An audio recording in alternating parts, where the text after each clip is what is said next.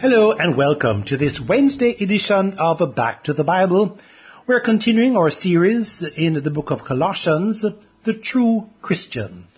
So, we invite you to turn in your Bibles to Colossians chapter 1, verses 9 through to 14, as Bible teacher Dr. John Neufeld brings us a message titled, The Knowledge of His Will.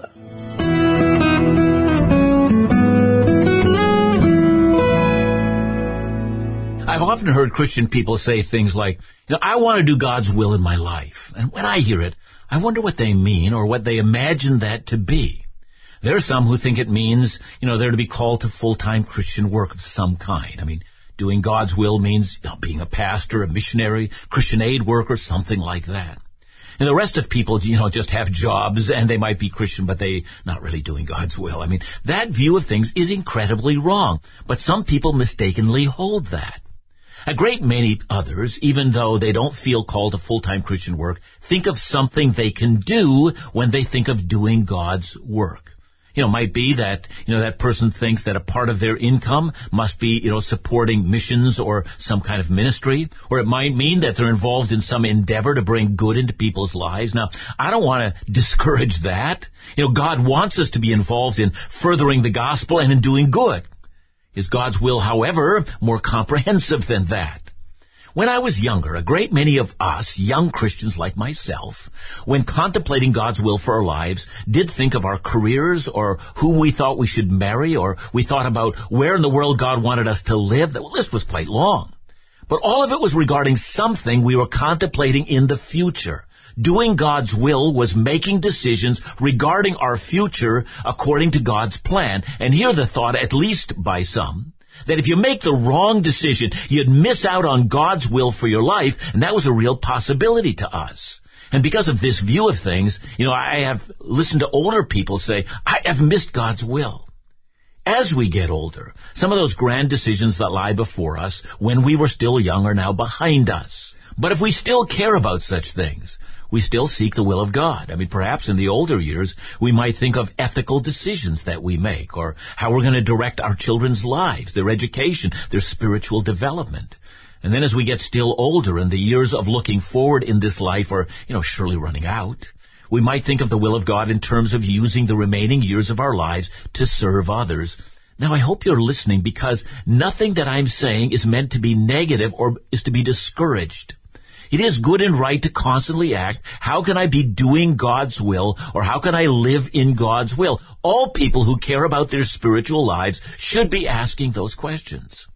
But yesterday, as we began our verse by verse study of Colossians, we noticed that Paul had been praying for the Colossians, or probably more accurately, he'd been thanking God for the Colossians. In the first section of this book, we noticed that Paul was giving thanks for the Colossian Christians, and we thought that was significant because we already had known that the Christians, you know, were facing genuine temptation to, to water down their faith by combining, you know, Christianity with various other philosophies and myths and popular traditions and creating a Christianity that was, you know, we might say more adaptable to the culture in which they lived. Yeah, that was their temptation. But nonetheless, Paul was thankful for their faith in Jesus as well as the love they had for others. But now we move from the prayers of thanksgiving to the prayers of intercession or the prayers of requests. Paul wants the Colossian Christians to know what he has been asking God when he's been praying for them, and that assumes, of course, that Paul is more than aware of what this church needs. So listen in as Paul prays for this church. I'm reading Colossians 1, 9 to 14.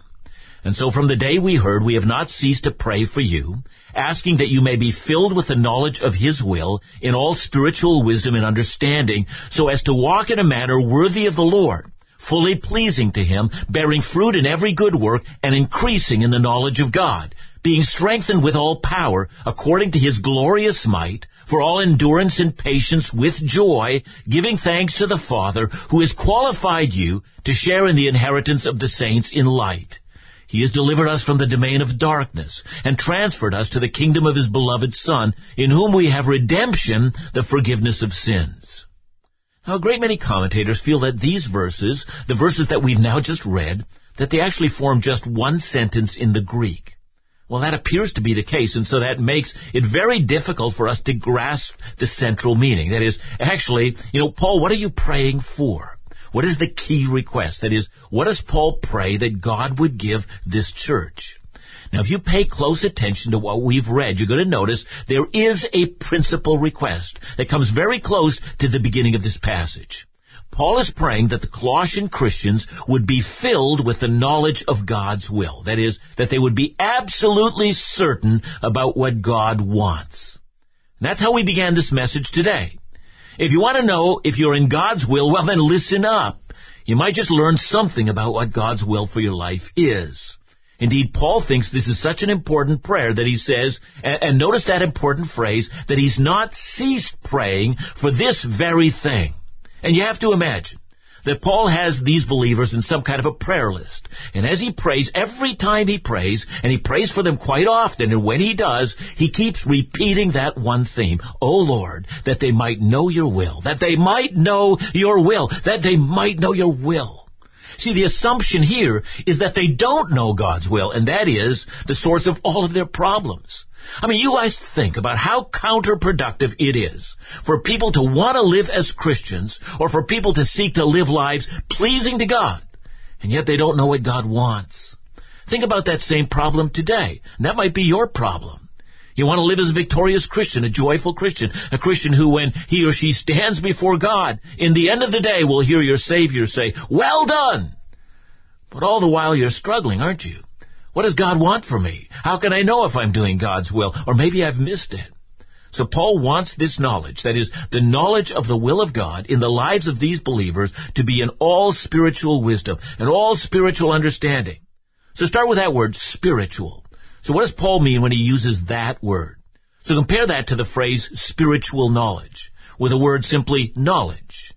You know, knowledge, as we know, is about facts. It's about truth. It's about important things that we need to know. It's about right versus wrong, good versus evil, truth versus error. Christians need knowledge. We can't know God's will without growing in knowledge. How foolish to constantly ask, what is your will, O God, for my life? And then not be growing in the knowledge of God. Let me put it plainly. Biblical illiteracy, it's the biggest problem. You don't know scripture? Well, you've got to learn it. See, there's little point in wringing your hands about what God wants of you when you don't know God's revelation of himself in the Bible. Knowledge, basic knowledge of God and his word, it's imperative. And yet Paul insists that it has to be spiritual knowledge. So what's that? Well, now I'm reading 1 Corinthians 8, 1 to 3. Paul writes, Now concerning food offered to idols, we know that we all possess knowledge. This knowledge puffs up, but love builds up. If anyone imagines that he knows something he does not yet know as he ought to know, but if anyone loves God, he is known by God. See, there's a kind of knowledge, says Paul, that leads to arrogance. And this can be true about theological knowledge. Knowledge outside of love, knowledge outside of the ways of God, knowledge that doesn't lead us deeper into the heart of God. That's knowledge to be sure, but it's knowledge that's not spiritual. Instead, it's pride filled.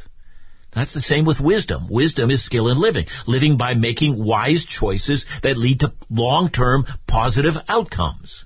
But what if all wisdom is wrapped up in ourselves and not in living for God's glory?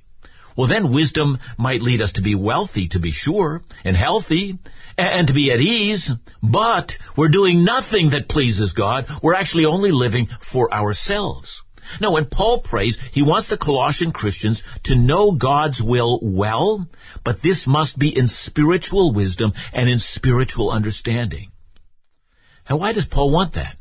Why does he pray for that with such fervency? And he answers that question in the beginning of verse 10. He wants the Colossian Christians to walk in a manner worthy of the Lord. That is, he wants their lifestyles their way of living that is lived before God and that's observed by the wider non-Christian community in their city to result in praise to God. In short, Paul is praying that the Colossian Christians should be so familiar with a, with the will of God in their lives so that there's a consistency in what they profess and believe to be true as well as in how they live. The opposite of that, as we all know, is called hypocrisy. Hypocrisy is to profess one thing and to live the other. No one likes the hypocrite, and we shouldn't either. So Paul's praying for the Colossian Christians. And later on in the letter, he'll deal with the matter of syncretism and many false philosophies that tempt to bewilder these believers and will make them vulnerable. But for now, Paul wants the believers in that city to know that he and his team is praying fervently for one thing. He wants them to know the knowledge of his will so that this would lead them to walk in a way that truly pleases the Lord.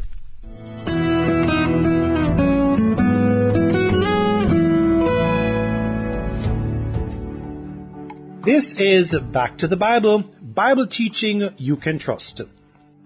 You know, it's amazing how many persons have testified that they were introduced to Back to the Bible as children, listening in the car as they made their way to school, or at home, listening on the radio with their parents or even grandparents.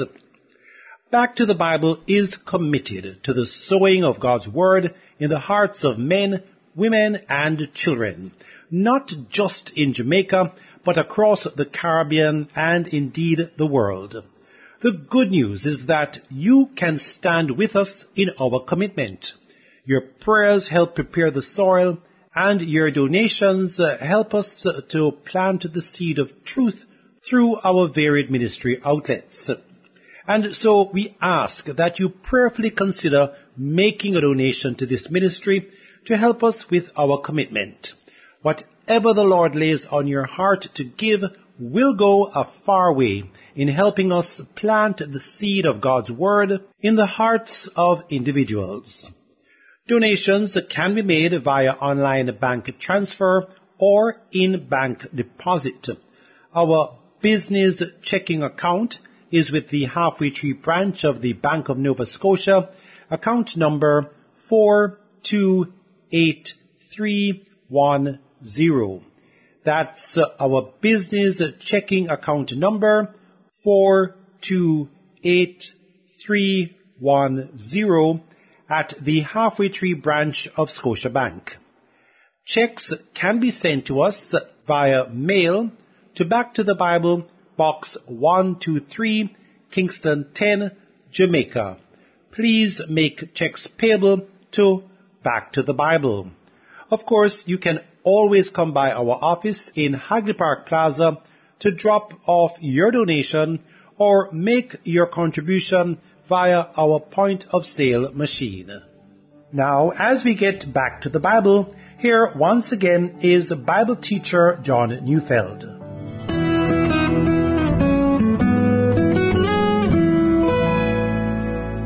When Paul speaks about what pleases the Lord, Paul tells the Colossian Christians that he's praying for four specific things, four things that he knows that if they walk this way, they will truly please the Lord. So let's look at each one of these four things, each one in turn, and notice that when we do that, we're going to find out what definitely pleases God. First, we see it there in verse 10, that they may bear fruit in every good work. Now, good works, that has to do with the things that we do keeping God's commands, serving others, showing love, sharing the gospel with others, giving sacrificially to the Lord's work, helping the poor and the needy, using our gifts to serve the church as well as others. These are good works.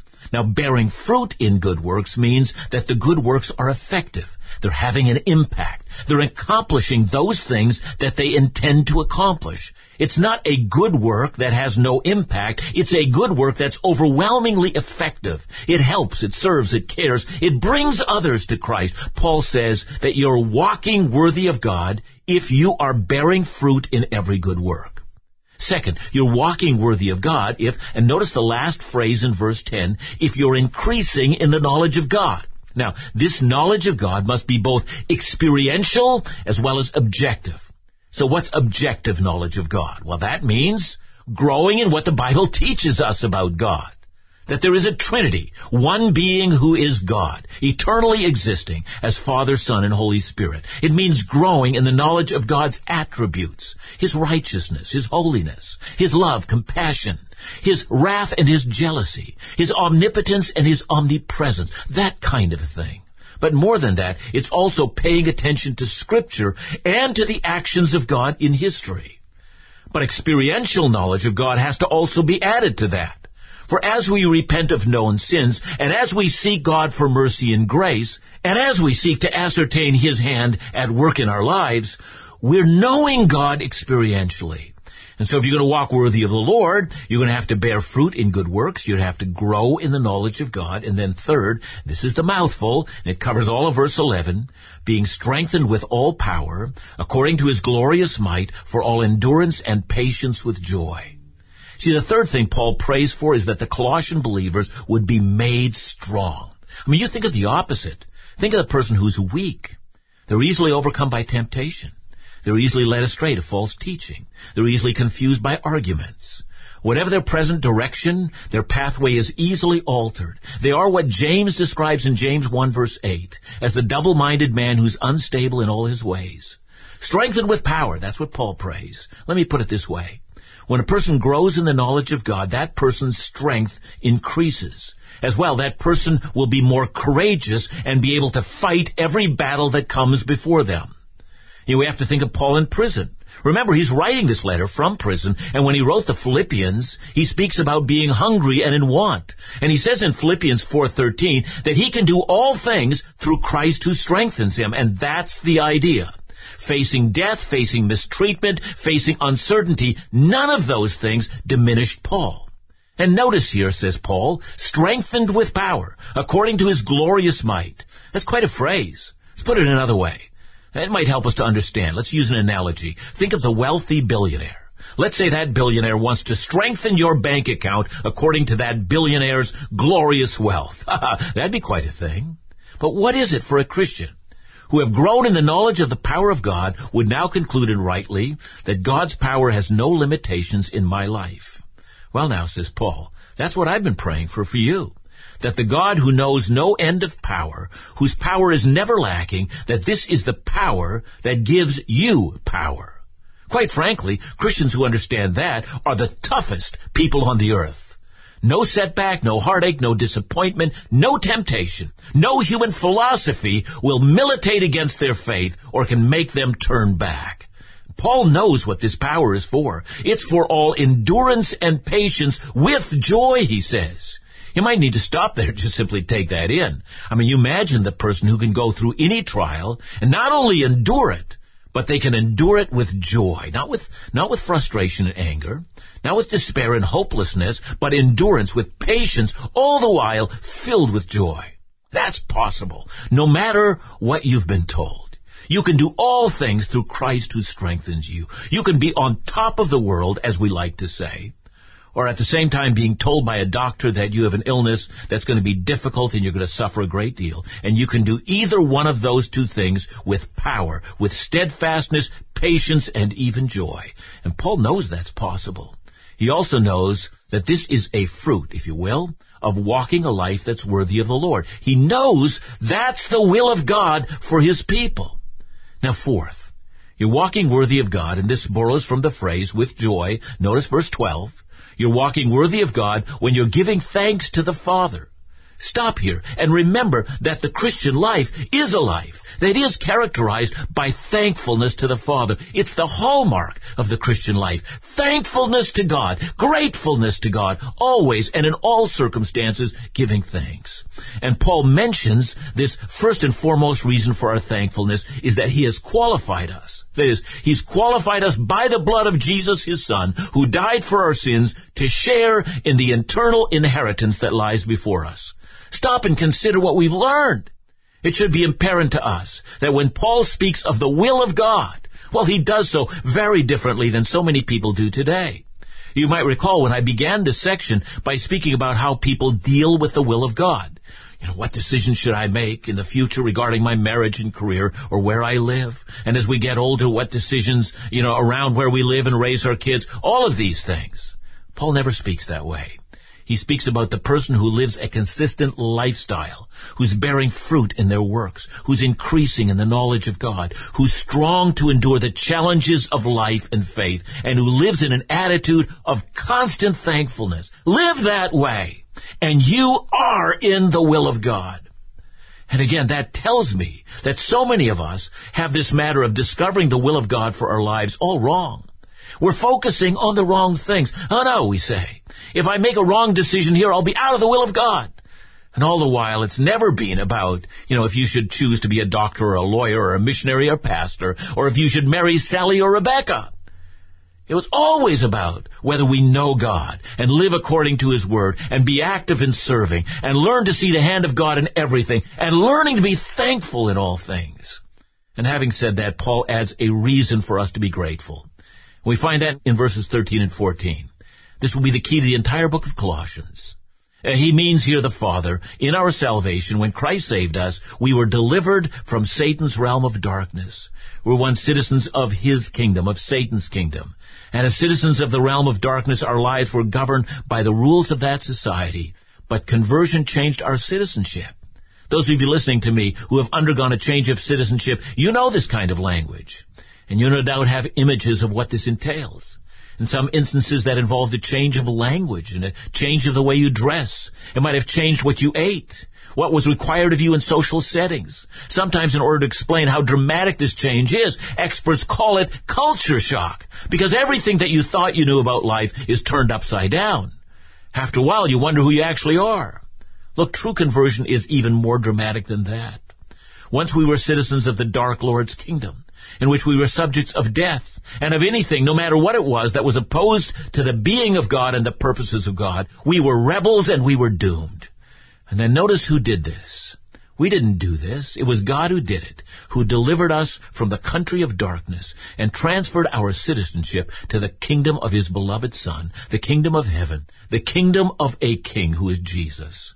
And it is this king who has freed us, redeemed us from our slavery. He paid the price for us, and now we have been given forgiveness. And now we've learned to live according to the customs of this new kingdom. We've learned to love one another. We've learned to serve one another. And above all, we've learned to bend the knee to the King and call him Lord, and in all things we've learned to give him thanks. And all of this is the will of God.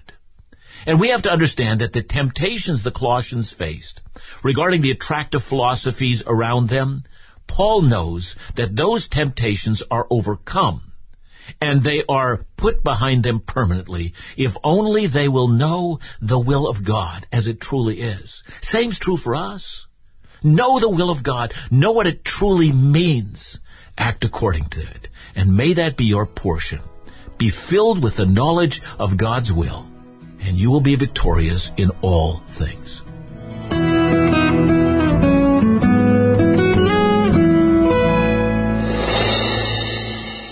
Thanks so much, Dr. John. Uh, let me ask you this. Do you think we have somehow created wrong expectations or understandings about what the will of God is and what it's about? Yes, I, I, really do think that we have. And I'm reminded here, you know, even as you asked the question of a elderly man I once uh, had a conversation with. He told me that when he was a young man, he felt called to be the pastoral ministry. He said no, and ever since then, he said, I've known I've missed God's plan for my life.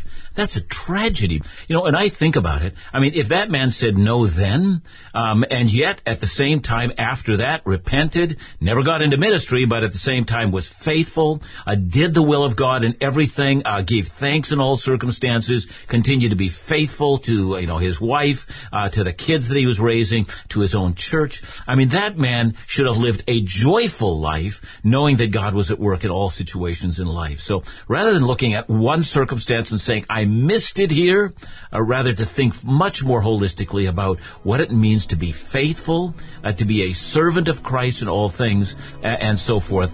That's the will of God. And when we do the will of God, we're in the will of God. So I think that's as simple as that.